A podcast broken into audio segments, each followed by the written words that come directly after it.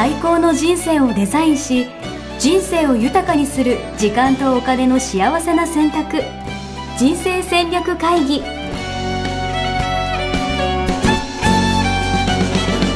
の番組は将来の仕事やお金人生にもやもやと不安を抱えている皆さんに元資産運用のプロキャリアとお金の戦略を同時に考える人生デザインコンサルタントの高頃もさあやが過去5年間延べ1700人の人生を望む形で豊かにしてきたメソッドを時間とお金の選択という切り口からお伝えしてまいります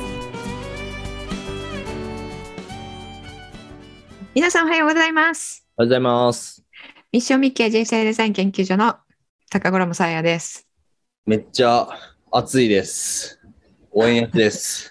はい、おはようございます。おはようございます。もうなんか蒸してません？なんか、うん、ムシムシですね。はい。もう私は、もう暑いのはきつくて。あ、さやさん得意なんでしたっけ？私は暑いのは大好きですね。大好き？もう、うん、大好き。えー、汗かくのとか、もう、じゃあ好きなんですか？汗かくの大好きですね。えー、もう、気持ち悪くなっちゃう、俺。もああ、そうなんだ。う、はい。じゃあ、辛いですかね。辛い。夏は本当辛くて。ああ、そうなんですね。でも、あれですよね。この辛さが進化させるんですよね、きっとね。ああ、あの、いいこと言いますね。今日はテーマはステージアップということで、やっぱね、はい。ステージアップするためには、やっぱ自分を追い込まなきゃいけないということで、うんいかに自分を、あれですよね、その、不快感ある環境に身を置くかみたいな、うん。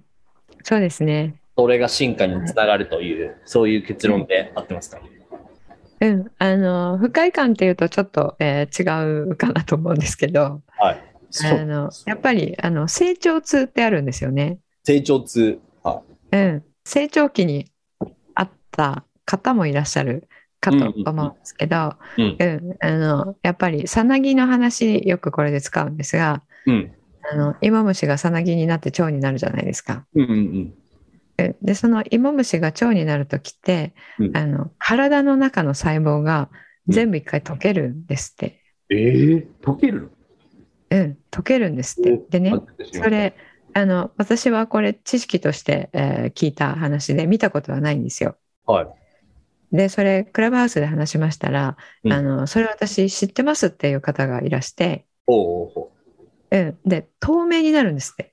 えー、細胞が？外から見ても。うん、あの、体の、えっと、中が全部溶けるって聞いたので、えー私はなんか色はまあ細胞の色のまま溶けるのかなと思ってたんですけど、はいはいはい。溶けて色も透明になるんですって。おううん、でこのさなぎなんか色が透明になってってるなっていうのがあの、えーたまたま見つけられた時に「えー、あなんか透明になってるすごい」って言って見ていた記憶がありますと。いう方が教えてくださってですね、はいはいはいはい。うん、でそれなんか奇妙な現象としてあの1回だけ起こったのかなと思っていたら、えーそれ何回も見ていたので、まあ、なんか庭でねいろんなもの虫を見るの好きだったそうなんですよねちっちゃい時に。うんであの、えー今思えばそれがきっとそうだったんですねっていうことだったんですよ。はいはい。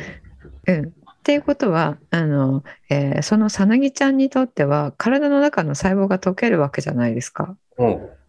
まあ、痛いかどうかわからないんですけれどもうんあの面食らってることは絶対面食らってると思うんですよね。いやもうだって、ねえ、もうすごい変化ですもんね。うん、でもともとさなぎってね活動しないような形になっているので、うんうんうん。まあ、手が動かないとか足が動かないとかそういう形では感じないと思うんですがうんうんうんうん。やっぱり自分の体え今何が起こってんのっていうのね知識があるはずがないので、確かに。うん、困惑してるはずですよね。うんうんうん。うん、ですけどそれが終わったら完了したら、うんあのそこから蝶の姿になって、うん。ねえー綺麗な姿になって空に羽ばたいていくっていうことなんですよね。うん。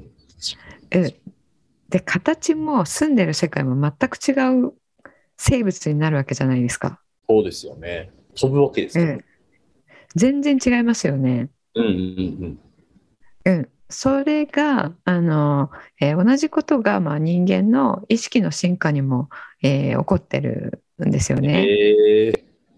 うん、でまあそれが自己変容って言われているもので、うんまあ、見える世界が違う形になったりとか、うんうんうん。うん、あの私がお伝えしている言葉で言うと、えー視野が広がって視座が高まるですね。うんうん。うん、そうしたら同じ現象を見てもうんその視座が高くて視野がたあの広い人が見ると、えー見た時の認知と、えー狭い方が見た時の認知とは異なるんですよね。なので、えっとえーその同じ現象を経験しても、えーそこから受けるあの思いとか自分の感情とか自分の反応とかうんそれがあの、えー人々一人一人違うわけじゃないですかう。んうんうん。うん、でそれがやすしさんの好きなね人間の器っていう形で、うんえー私たちは表現してるんですよね。うーん。なるほうん、でその人間の器が大きくなるっていうのは、ど。えーまさに、えーその視野が広がるっていう、えーことと今までと違う認知ができる自分になっているっていうことと、えーまあ、同義だと私は思ってるんですけども、うんうんうん、それ、えっ、と、まあ、さなぎから蝶になるのは、えっ、と、誰でも、さなぎであれば誰でもなるわけじゃないですか。うん。確かに。うん。このさなぎだけとかそういうわけじゃないってことですもんね。そうそうそう。さなぎであれば、あのね、遺伝子にそういう情報があるので、うんうん。えっ、と、眠っていても頑張っていても蝶になるわけじゃないですか。確かに。でも人間ってそうじゃないんですよね。うーん。黙ってれば器が大きくなるわけじゃないと。そうそうそうそう。お確かに。うん。で、その機会はでも、あの、えー結構平等に与えられてると思うんですよ。うんうんうんうんその機会が試練なんですよね。うん。なるほど。試練があそう試練があった時にそれをどう捉えて、えーどうあの、えー自分のあの、まあ、言ってみたら、えー次元を上昇させるために、えー使えていけるかっていうところがうん違いを生むと思うんですよ。うんうんうん。でどういう考えが、えーどういう方向性に分かれていくかというと、うん。えーまああのなんでこんなことが自分に起こるんだよ、えー真面目に一生懸命頑張ってるのにこんな不幸なことがなんで起こるんだみたいな。うんうんうん運に、えー文句を言うみたいな感じですよね。うんうんうん。まあこれ多責っていうことになるわけなんですけども、うんうんそれをしている限りは、まあ、さなぎはさなぎのままなんですよね。うんうんうん。うん、でその試練を試練から、えー受け取るものがあるのでその試練を乗り越える過程で、うん、そこにフォーカスをしえあこの試練を乗り越えることで、えー自分ってどういう新たな自分になっていくんだろうかっていうこととうん乗り越えた後っていうのはあの、えー山で言うと麓にいたのが、まあ、5合目ぐらいに来るっていうイメージしてもらえたら分かりやすいかなと思うんですが。はいはいはい。っていうことはあの見える景色が違ってくるんですようね。ん、確かに。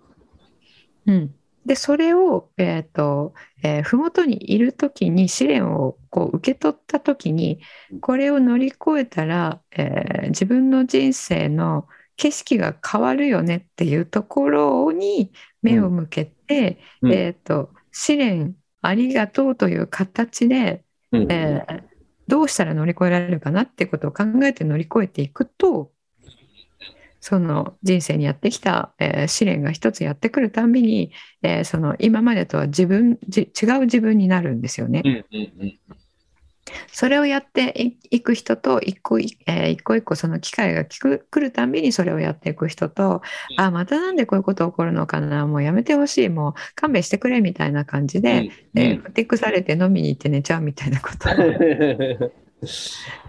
しているのとうんあの、まあ、さなぎのままでいるか蝶になるかっていうのは分かれ道だと思うんですよね。確かうんに。確かに。そういう意味で言うと、まあ、チャンスとしてはみんな平等にあるっちゃあるってことですもんね。そうですそうですそうです平等にあるんだけれども、うんえーそれをまずどう捉えるかで人間の場合は、えーみんながみんな蝶になるわけじゃないなる。ですよね。確かに。うんうんであの今日、えーちょっとここでお伝えしたいなと思うのが、はいえーじゃああどうしたら、えっと完全に、えー腸になる道をこう選べるのかっていうことですね。確かに。なりたい。うん、あのこれね、えーせっかく聞いていただいているので、うん。うん。まずさっき、えーお伝えした、えー、と何か、えー不幸だと自分が、えー、と第一印象で認識したこと、うん。これってアンラッキーだな。これって嫌だな。なんでこんなことが起こるんだよって、えー思うことが起こった時にそれをどう捉えるかっていうところがまず一つ目うん。なるほど。何かも。ううんんアンラッキーだな、出来事に対する解釈っていうんですかね。うんうん、そうですそうですそれに対して自分が被害者の位置にうん。来てしまうとうんうんうん。被害者のまんまうん人生は進むんですよ。うんうんうん。ですけどその乗り越えるっていうことを選択してうん。じゃあどうしたらこれ乗り越えられるのかなっていうところにうん。意識をフォーカスをしてうんうんうん。問いをそのように立てるんですね。どうしたらそれをうん。自分が乗り越えられるのか。うん、そうしたら、えっと脳は空白を嫌うっていうことを聞いたことがあるうんうん。と思うんですけれども、うん。問いを立てて、うん。その答えがわからないと脳って考え続けるんですよね。はいはいはいはい。でどっかから答えを持ってくるわけですよ。うんうんで、えーその答えが何であってもうん質問がその腸に向かうような質問であればうんその進む、えー経路とか、えー進む長さとかは、えーそれぞれ違っても必ず腸に向かって進むんですよね。なるほど。えそれが今の話で言うと、ななんだろう、自責か他責かみたいな、そういう話なんですか？うん、そうですそうですおっしゃる通りです。なるほどね。うん、であの自責っていう言い方でも、えー正確に言うとちょっと違ってはい。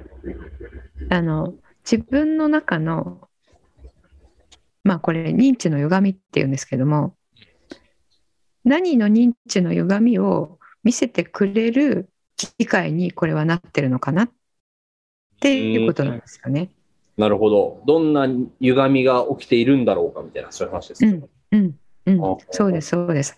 えー例えばあーこれ、えー認知があー歪んでいた人が歪みが取れるとどういうことが起こるかっていうとうんあの人から言われたことの中に、えーこうトゲがあるなって感じたとしますよね。うんうんうんでなんでこんなこと言われなきゃならないのかなって思ったとします。うんそれが実はそうではなくってうん。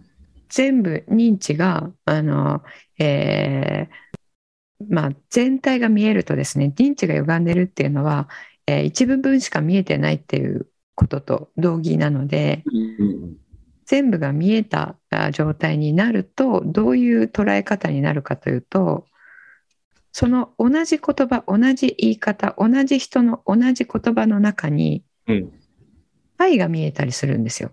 何が見えたり？愛愛。はいはいはいはい。うん、なんでこんなこと言われなきゃなんないのかなって、うんえートゲが見えていてうんトゲ痛いって思っていたうん同じ人がうんその認知の歪みが取れることによってあこれって愛なんだなってすごくこの人って今愛をくれてるんだなっていうのが見えたりするんですね。意地悪じゃなかったんだと。そうそうそうそう。う。うん、でそれって自分側の課題なんですよね。うん。うん、同じ現象なのに、えー自分のその、えー心の状態、えーとありているとあり方あですけどもうんうんうん。これが違うことによって自分の目には不幸でしかなかった出来事もうん実は真実は不幸ではなかったということが見えるということなんですよね。うんうんうんうんうんでこれがあの中庸思考の、えー真髄で、まあ、これトレーニングしていくっていうことがまずあるんですけども。うんえー、とそのことに関してはこれまでもねあの言葉を変えていろいろお伝えしてきたあので、はい。えっと皆さんもあの、えーずっと聞いていただいている方はねえっとえーえっと試練の試練だけではなくて、えーそれが与えてくれる支援の方を見るっていうことですねっていうことで分かっていただけるかと思うんですけれどもうん。うん。今日はそれにプラスアルファでおその自分をさなぎから腸に、えーするためにできること。お伝えしたいかなと思います。おなるほど。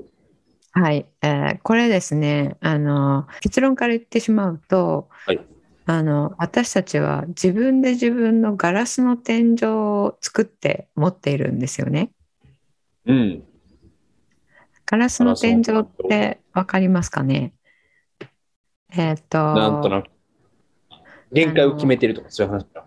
そうです、そうです。えーえっと、欧米の方で、えっと、一昔前ですけれども、あの、女性が社会的に地位が上がっていっていた時代があって、うん90年代とかですかね。うんで、その時に、あの、えー部長さんとか、えーそれくらいまでは行くんだけど、うんその上の役員クラスには出世できないって、まあそういう時代があったんですよ。えー、うん、女性の CEO とか役員とか全世界的にちょっとまあ日本はまだですけど、えー多くなっていますがうん。うん。その当時はそういう、えー女性はやっぱり出世しても部長止まり的なものがあったんですよね。はいはいはい。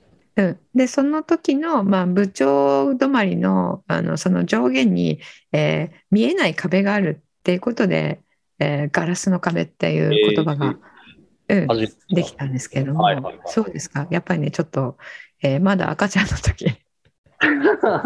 やすしさんはまだ赤ちゃんの時だったと思ジェネレーションギャップが。うんで、うん、ここで露呈してしまいましたがはい そのガラスの、えー天井はあの男性であっても、えー年齢に関係なく実は誰でも持っていると私は思ってるんですね。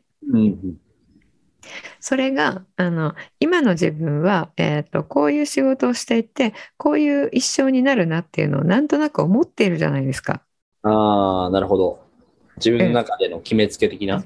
そうそう自分の中でここで、えーこういう生活をして、えーこういう家族が、まあ、今いるから、えーとまあ、行ってもここからあと1回ぐらいは引っ越しするかもしれないけど、うんえーそれはあの、えーこの近辺で、えー家もこんな感じで、えーじゃあお子さんも結婚してみたいなこういう感じの一生かなっていうのあると思うんですよね。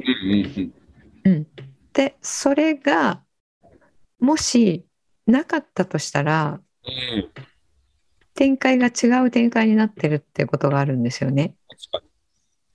うん、でそこを、えーとえーこうガラスの天井があの取り払われるようなに。人生にするにはどうしたらいいかって取り払うことができるんですよ。はいはいはい。でそれどのようなじゃあ問いを立てたらいいかっていうことなんですよね。はい、その問いを、えっとえー先週もお伝えした合宿の中で、えーやったワークちょっと一個紹介したいと思います。はい、まずですね、えっとえーまあ、これ価値観ミッションが分かってる方だけの合宿だったので、えっと、分かってることが前提になってしまうので分かってない方はですね、えーぜひ価値観の価値観密系ワークをされて、えー言語化していただきたいんですけれども、まあ、うちの価値観密系ワークではなくても、えー私の、えー人生の価値、えー人生で価値を感じているのはこれかなってあとは、えー人生でこれをやっていきたいなっていうのはこれかなっていうのがあったら、えーまずちょっとそれを書いてみてください。自分の価値観を書く。うん。はいやすしさんの場合はあの、えー応援するっていうことですよね。はい。はい人とつながるってことですね。はい。応援してつながっていくっていうその、えー言葉を使った時にうん。自分の中でこうイメージしてるものがあると思うんですけれども。うん。それはどういうものかっていうのをちょっと具体的に言語化していただきたいんですね。えどういうことかっていうと、例えばどういうことうんですか、、どういう人たちとうん。どういう形でうん。その応援文化を作り上げてうんどういう活動をしているかっていうことですね。なるほど。うんまあ、今もそういう活動しているので、はいはい。えーこれが10年20年30年このまま突き進んでいったらあの、えー、やすしさんが作り上げてきた世界はどうなってるかっていうことです。うん、難しいな。なるほどね。そのどういう価値、どういうふうにその自分の価値観を満たしているのかみたいな、そういう話ねそうですそうですそうです。はいはい具体的にじゃあ何人の人が、うん。あの応援し合うコミュニティを、えー自分のやすしさんのコミュニティに入って活動しているのかココミュニティができているのかもしれないですし、うんうん孫コミュニティができているのかもしれないですし、うんあのその応援し合うっていうのを、えー何ですかねコミュニティ通貨とか作って、えーね、応援通貨が出回ってるかもしれないし、うん。うん、いろいろ形があると思うんですよね。それ応援文化を作っていきたいって言った時にうんどういう形って具体的には考えていなくてもなんとなくイメージしてるものってあると思うんですよ。あります。あります。うんそれはどんなものでしょうか？なんか、その、まあ、応援とかつながりとかが生まれるような、うんそのエッセンスなのかな？が、なんか、共有できているようなコミュニティが増えてるといいなっていうイメージはあって、うん。それ自分が別にリーダーでなくても、なんかうリーダーの人とかそのメンバーの人たちがなんか意識して、なんかその、うん。人と人がつながれるような場作りができるようになってるみたいな。うんうん、それはあのどのような、えー横軸の規模ですか、え、どのぐらいの規模かってこと？数、うん、平面平面的なそうですね。数。どうだろう ?1000 個。1000個。そういうコミュニティがなんか散らばってるみたいなイメージなんですよね。それは日本ですか？世界ですか？日本、まあでもオンラインでもつながってるから、世界を作りたいって感じ。日本。うん。だからじゃコミュニティみたいなのもあれば、うん。オンラインコミュニティみたいなのもあってみたいうん、じゃあオンラインも使っているので、えーまあその、えーコミュニティのありか自体は、えー日本だけれども、な。うん、えーそこに海外に住んでいる日本人もちょっと入ってるみたいな感じですかね。そうですね。はい。とかなんかもう海外の方もつながってるみたいな感じになってたらいいな。うん、えっとそこまで考えてましたか？うーん、考えてはなかったけど、言われたらそうなったらいいなって感じかな。うん、そうですよね。じゃあ今まで考えていたもので、えー今ここ言語化したいと思うので、はいうん、今まではじゃあ日本全国に広がる、うん。えー1000個の、えーうんコミュニティうん。ができたらいいなっていうことですね。はい。はい。で、えーあとは何がどういう形になっているイメージをしてますか？えー、何がどういう形？うん、例えば自分の活動範囲としてはどういう形になっているでしょうか？いつもあの家か。らオンラインなのか、はいはい。えー自分自体も動いているのか動いているんだったらどこからどこまで動いているのか？そうですね。なんか全国、まあ、全世界、世界を歩き回ってたい。でもうん。温泉巡りとかもしていたい。うん。いろんな地域にいろんな仲間がいるみたいな感じ。うんうん、じゃあ今まで持っていたのは、えーその日本全国にココミュニティがあって1000個あって、えーそのコミュニティを自分は、えっとオンラインではなくてうんリアルでこう訪ね歩いているみたいなイメージですかね。そうですね。うん、じゃあ自分はそのコミュニティでどういう役割をしている人ですか？自分はなんか新しい企画とかなのかを生み出したりとか、うん。あとは新しい、そうそう人をつないでなんか可能性を広げる役割みたいな感じだったりとか、うんうん、あとはそ、れはどういう形でやってますか？えー。みんなとこう輪になってうん車座で話をして、話してる中でアイデアが出てくるとかなのか、うん。大きい会場で、えー人を集めて講演をしているのか、なんか、うん。この話で言うと多分、前者の方が近くて、なんかうん。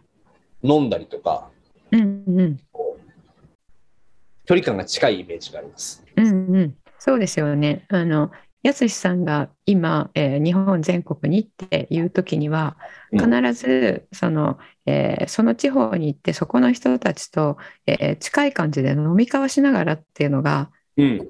あの無意識にうんこう、ビジョンとして上がってると思うんですよね。もう飲む、飲む気しかないですね。はい。うん、そうですよね。はそれが逆にですねはい。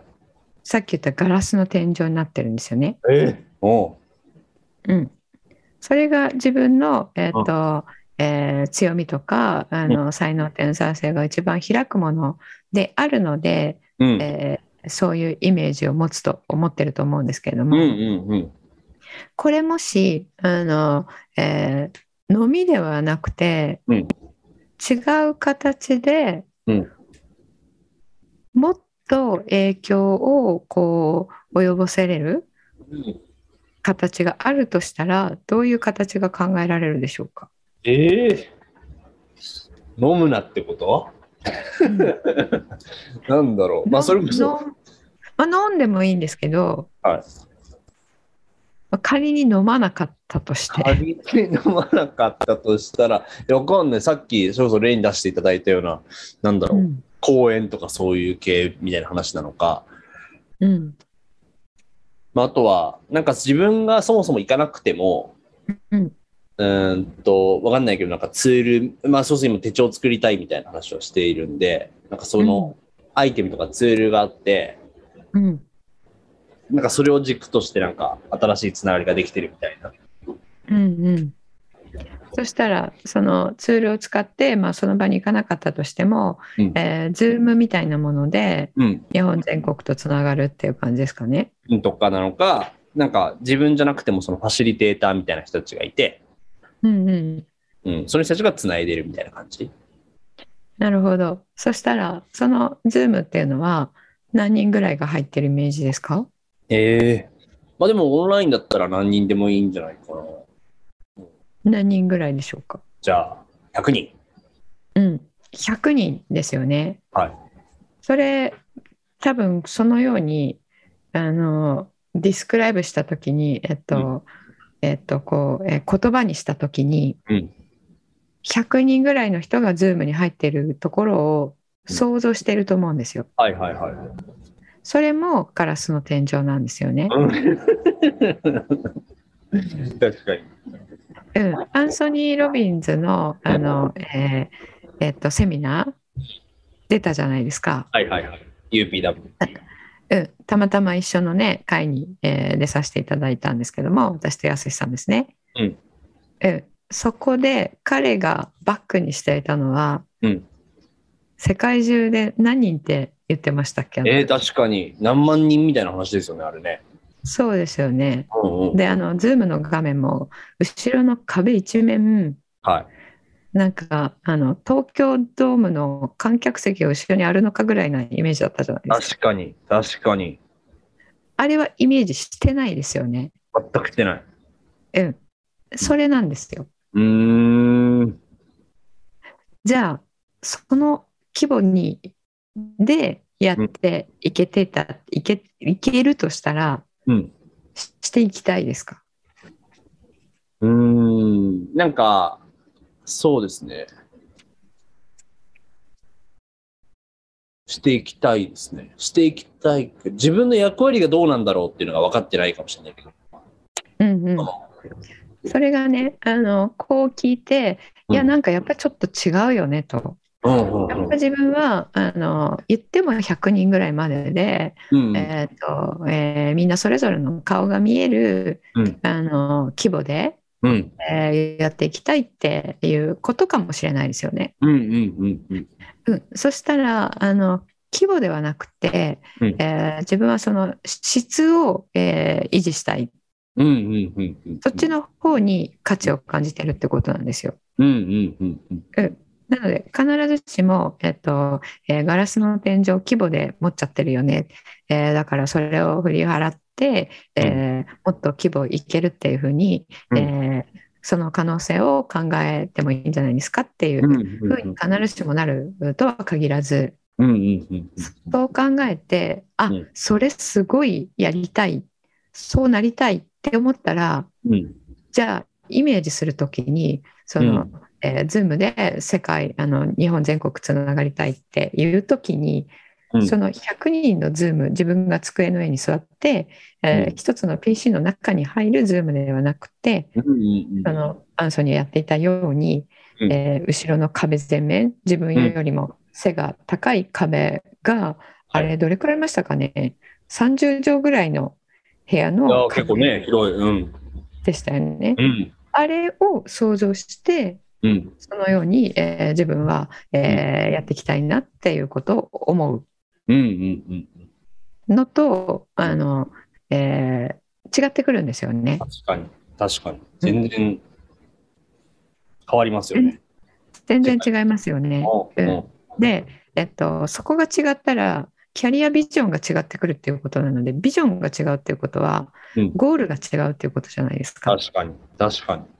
っていうことは今は今であの、えーもう2022年の7月っていうのは変わらないわけですよね。うんうんうん、で自分の寿命っていうのも変わらないわけですよ。うん。うん、確かに。ってことはあのなってそれはできないわけなので、うん。まあ言っても、えー70とかなわけじゃないですかうんうんうん。80でもいいんですけれども、うん。そしたらやすしさんに残された時間っていうのはあと40年？そうですね。4、50。うん。じゃああー45年としたらその45年でそこに行くにはどうしたらいいかっていう問いになっていくのでうんうんうん。戦略も変わるわけですよね。確かに。っていうことは戦その45年の戦略が変わるっていうことは、うん今年の戦術が変わるっていうことになるんですよ。うんうんうん。っていうことは今月の戦略が変わり戦術が変わりうん今週の動きが変わりうんうんうん。今日の時間の使い方が変わるんですよね。確かに。うん、そうすると会う人が違ってくるはずなんですよ。確かに。はい。まあね今でもやすしさんはあの著名な方とね、えーすごく交流が、えーあるあの一般人の中ではあのすごくあると思うんですけれどもはい。これがそのガラスの天井を取っ払って考えた時にはうん。あのもっとスケールが拡大するはずなんですよね。確かに。うんうん、であとあの地域的なあ問題はいはいはい。えー、と今は、えー日本全国さっきちょっと、えー考えてみたら世界に、えーえーうぬかぬって言ってましたけれども、うんうんうん。それあの地理的には世界だとしても、えー日本人っていうことだと思うんですが、これにあの英語圏の人とかうん。アラブ人とか例えばうん。入ってますか、全然入ってない。うん、じゃあそれ入れてみたらどうかってことですね。確かに。うん、でまたさっきみたいに、えーそれ自分やりたいですかっていうふうに考えて、えーいやそれはちょっと今世はいいやなのか、はいはいはいはい。うん、いやそこまでいけたらいいよね。なのか。うんうんうんそれを考えていけたらいいよねだったらそのビジョンに切り替えるんですよね。な。るほどね。え、なんかその、その、すごいワクワクしてやりたいみたいなライン感とレベル感と、いや、確かにできたらいいかもみたいな、なんかその、うん速攻イエスと言えない問題みたいなのもあるじゃないですか。あはいはいはいはい。そういう、それもどうなんですか？その、なんとなく、うんまあ、それはできたらいいけどさ、みたいなやつとかは、うんうん、それね、今から言おうと思ってたんですけど、あの、グッドクエスチョンありがとうございます。えっと、2つ、あの、えー自分に確認する質問があります。こ一つは、えーできたらいいけど、でもねって思うときに、うんそれが、あの、その正体が何なのかっていうのを見るっていうことですね。う、うんうんうんうん。それちょっとやっぱりでも現実的じゃないよって思う方が多いと思うんですけど、それはなぜかというとうんもともと自分がその天井を置いちゃってるからでしかないのか、うんうんうん。あるいは恐怖なのかなんですよ。うん。うん、あと自分にそんなことできるはずがないよねっていうはいはいはいはい。もう決めてみたいな感じ。そう思い描いた瞬間にアラブ人と自分が話してる姿はブルブルブルありえないみたいうん。な、わかるわかる。うんそれって本当の願いはうんそうだったらいいよねなのにその瞬間に自分には無理って自分で否定してるってことじゃないですかうんうんうんうんうん。うんあ自分で自分に設定しちゃってるガラスの天井なんですよね。うんうんうん。でなんでそれを設定するかというと恐れがあるからなんではいすよ。はいはい。うん、でその恐れがあの、えー幻想か現実的かっていうことですね。うーん。で恐れっていうのは、えー、100%幻想ですので。うんうんうん。うん、っていうことはあの、えーまあ、恐れをどうやって、えー取り除くかはちょっとまたあ置いといて別の話で、えーうん恐れはちょっと横に置いといたとしてなかったとしたらそれやりたいかやりたくないかっていうことを聞く。なるほどな。いや向き合うやつですね、自分と。そうですそうです。で恐れを消すっていうワークは別にあるのでうんうんうんそれやったら消えますからうん。うんうんでも恐れではなくていやいやそこじゃないんだよね別に規模を大きくしたわけじゃないんだよねはいはいはい。アラブまで行きたいわけじゃないんだよねっていうのを確認できたりするわけですよね。うんうんうん。うん、そしたら行きたいけどできないと思ってるからやらないんではなくてそこに価値を感じてないっていうことなのうんで、うん行く必要はないっていうことなんですよね。それよりも自分はあの日本人の、えーもっと、えー隅々の人たちにまで、えー確実に届けたいっていうことを確認できたら、えーそれが新たなビジョンになるんですよね。うん、そのように、えっとえー拡大する方向に行くかあの空間を拡大する方向に行くか、うん。質を高める方向に行くか、うんその自分のステージを上げるって言った時にどどっちに行きたいのかっていうことが自分の中で、あの普通は曖昧なのではいはい。それをこういうふうに考えて、えー曖昧さを取っていくっていうことですね。なるほど。これちなみにでもそれって、なんか自分で深掘りしていくのって結構難しくないですか？なんかこう、うん質結構難しいと思います。はいそうよね。そのさやさん質問してくれたから、とか、それ壁ですねとか言われたから、確かにそうなのかなとか思ったけど、うん自分じゃやっぱなんか自分の都合のいいようになんか妄想しちゃうんだろうなと思。うんうん、そうですね無意識にやっぱりそんなのダメだよってそんなの無理だよって、えー言って、うんえー無意識にね自分が本当に、えーそれできたらいいなっていうところが、えー出た瞬間に消してしまう方が多いので、うんうんなのでねあの、えーそういう合宿とかで、えっと時間たっぷりある時にうん。うん。あのみんなでその場所で同じ質問に、えー答えるっていうのをやっていくといいんですよね。あいいですね。うん、であともう一個は、はいあのえーその自分が、えーアラブの人たちにも、えーやりたいのかって思った時に、うんえー本当にやりたいことなのかどうかっていうのを確認する、えーもう一個ですね、えーと、ごめんなさい邪魔をするのが2つあるってさっき言ったんですがはいはい。1つ目が恐怖ですよね。はい、恐れ。はい。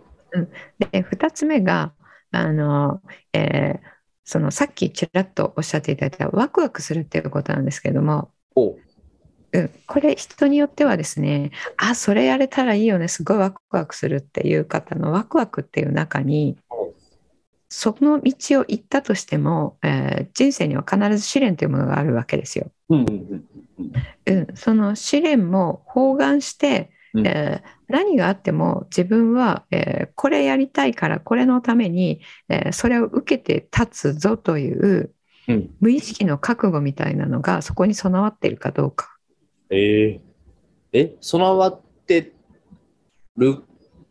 備わっているんであればそれ自分が、はいえー、と心の底から、はい。えー本当はやりたいと思っていることなんですよ。はいはいはいはい。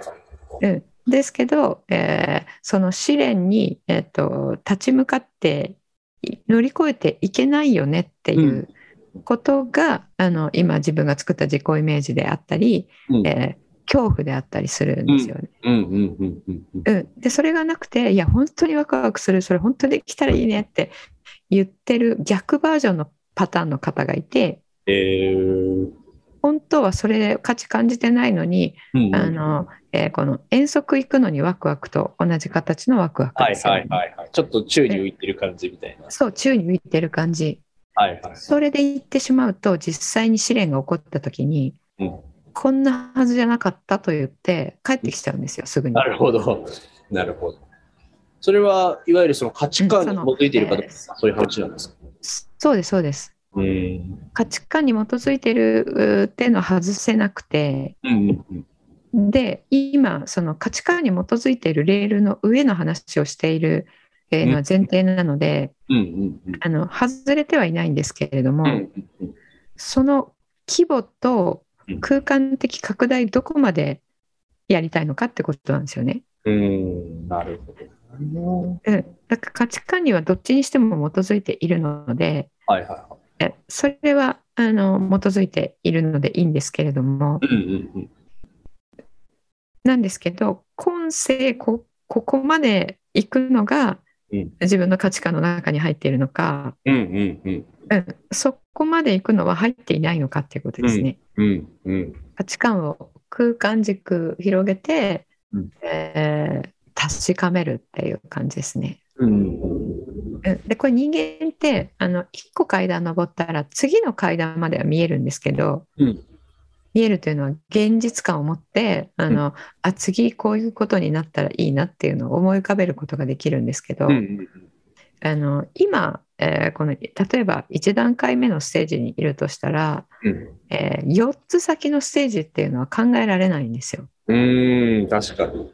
イメージが湧かないっていうことなんですよね。うん、よくね、数字的に、えー、と3倍まではイメージできるって言われてるんですけど、うん。うん、例えば今の家より3倍広い家に住むってどんな感じかなっていうのをイメージできるけど、うん。10倍広い家家に住むっていうのはちょっと想像つかない。確かに。確かに。年収とかも今の3倍だったらどうなるかなって想像できるけど、30倍ってちょっと想像できないっていう。確かに。うん、で、それもガラスの天井を作ってるってことなんですよね、うん講義で言ったら。確かに。うん、だから今の段階で、えーその30倍考えられないっていうのは、うんあのイメージできないっていう物理的なあの、えー問題も技術的な問題もあると思うんですけど、うんうん。えー恐怖が入ってきちゃってるっていうのもあるので、うんうんうん。で自分のイメージと合ってないっていうのもあるんですよね。うん、現実がってこと？あの今の現実をベースに、えー、と私の一生は、えーこの家からもうもう一段ぐらい広くなって、うんえーそれで子供がそこで育って、うん。えー夫婦2人になったら、えーまたなんか、えーもうちょっと狭いところに移り住むかなみたいな。うん。そのように自分で思っている、えーイメージの中にうん。住んでしまっているので、うんうんうんうんなのでその30倍って言われた時に想像ができなくなるわけですよ。うん。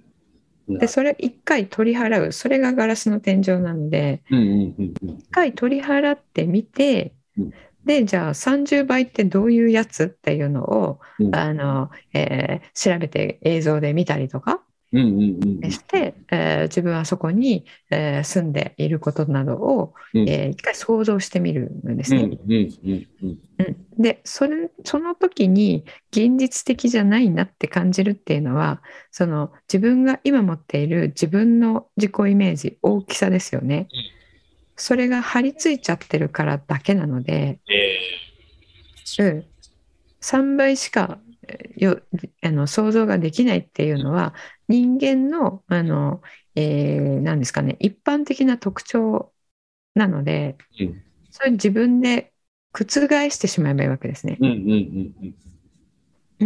で一回そこをあの恐れとかを取っ払って、えー想像をしてみる。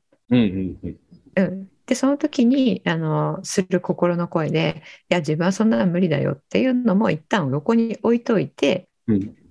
ここにいるっていうことを想像してみる。うん。なとるい。やこれ本当にそうできたらいいねって思うのか、いやいやこれちょっと必要ないよねってうん。うん。思うのかっていうのを確認して、うん、本当に、えーそれできたら素晴らしいよねだったとしたら、それをもうイメージできたらビジョンにはできるわけなので、確かに、確かに。うん、それで塗り替えるんでいやすね。ー、すごいな。妄想ですね。そうですね。その妄想か現実的なビジョンになるかっていうのはそのワクワクうんの、えープラスだけを見ているワクワクに取り取り込まれているのか、うんそうじゃなくて、えーその道を行った時の試練まで含めたものなのかっていうところでうん見分けられるので、ねすごい。いや、でも、そういうことを考えるというか、思考を広げるっていうのはやっぱ大事ですよね。そうじゃないと、やっぱどんどん現実的な感じ。そうそうどんどん小さくなっていく、うんうんうんうん、でどんどんなんか諦めていくんですよね。うん。うんうんうんうん。うん、あの象の話知ってますかね？なんか、どこを触ったらみたいなやつ？うん、あのサーカスで育てている象ではい。あのちっちゃい時に、えっと、柵を作っておくはいはいはいはいはで育てられたらその柵を越えようとちっちゃい時するんだけどい。うん。あのもう無理ですねって思ったら、大人になってその柵はうんもう越えられる自分になっているのにうんうんうん越えて逃げられるのに,、に逃げないんですって。なるほど。うんっていうことはあの自分はここにいる人なんですねって、うんうんえーもう思っちゃってる。うん。あと、この柵は自分には越えられないって思っちゃってるってことですよね。うんうんうんうん。うん、現実的にはもう越えられるのに。確かに。うん、それと同じことをしてるう可能性があるうん。ので、その柵を一回取っ払って、うんその外に行きたいのか行きたくないのかうんうんうん。考えてみるってことですね。なるほど。うん、でそれを確認する、まあえー質問として、えーあのこれから1年で、えーあなたが亡くなるとしたらお、はい、2023年の7月に、えーもうあのあと1年の命だよって神様が今日来て、えー宣告するとしたらですね、うんうん。うん、この1年でどこまででも自分は拡大その代わりどこまででも拡大していいよって言われたとしたら、うんうん。うん、この1年でえーどこまで行きたいですかっていう。質問を、うん、して、えーもらうとうん。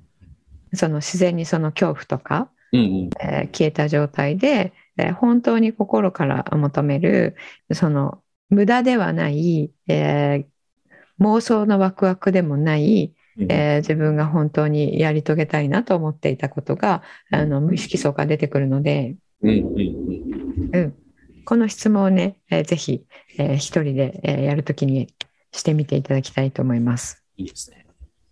俺、命が残り1年だったとしたら、そどこまで広げたいか。う、うん。どこまで広げたいかですね。ありがとうございます。いや、すごい。はい。なんかすごいでも大事なお話だったなとうん思いますし、こうなんかそういう妄想をね、自分で取るっていう、深掘りして考えてみるってすごい大事なことだと思うので、ぜひやってみてもらいたいですね。うん、うん。そうですね。あの皆さんの本当に無限の可能性がうん。あのね、えーちっちゃくまとまっているのはとってももったいないと思ううので、ん。うん。うん。うん特にお若い方はですね、うんあの本当に、えー自分こんなもんだよねって思ってるところから全然違う生き方ができるので、うん。うん。うん。うん、それをねなんかあ自分でガラスの天井を作って、えーあのまとまるちっちゃくまとまるっていうところにね、うんえー向かわないでいただきたいなと思いますね。いいですね。うん、ございます。はい。じゃあちょっと今日も長くなってしまいましたが、はい。はい、最後まで皆さん聞いていただいてありがとうございました。ございます。何かお知らせはありますか、はい、えっ、と、えー先週に続いてですね、えー同じ、えっ、と、資産形成の方ですね、はい。えーしっかり安心して安全に、えっ、と、えー投資理論にのっとった、えーうん資産形成を、えーしていきたい、えー方のために、えーファイナンシャルマスタリー、えーちょっと先週、あの、名前を言わなかったんですけども、ファイナンシャルマスタリー、えーベーシック知識編ということでね、えー募集をしておりますので、えーちょっと興味あるなっていう方、あの、えー入門講座来ていただければと思います。はい。ぜひ教えてください。はい。で、あの、出版の方の応援チームですかね。はい。えーこちらも引き続き募集させていただいて、えーますよね。はい。ぜひ、みんなで限界を広げていきましょう。はい。じゃあ、そんな感じで今日終わりにしたいと思います。はいはい。ありがとうございました。ありがとうございました。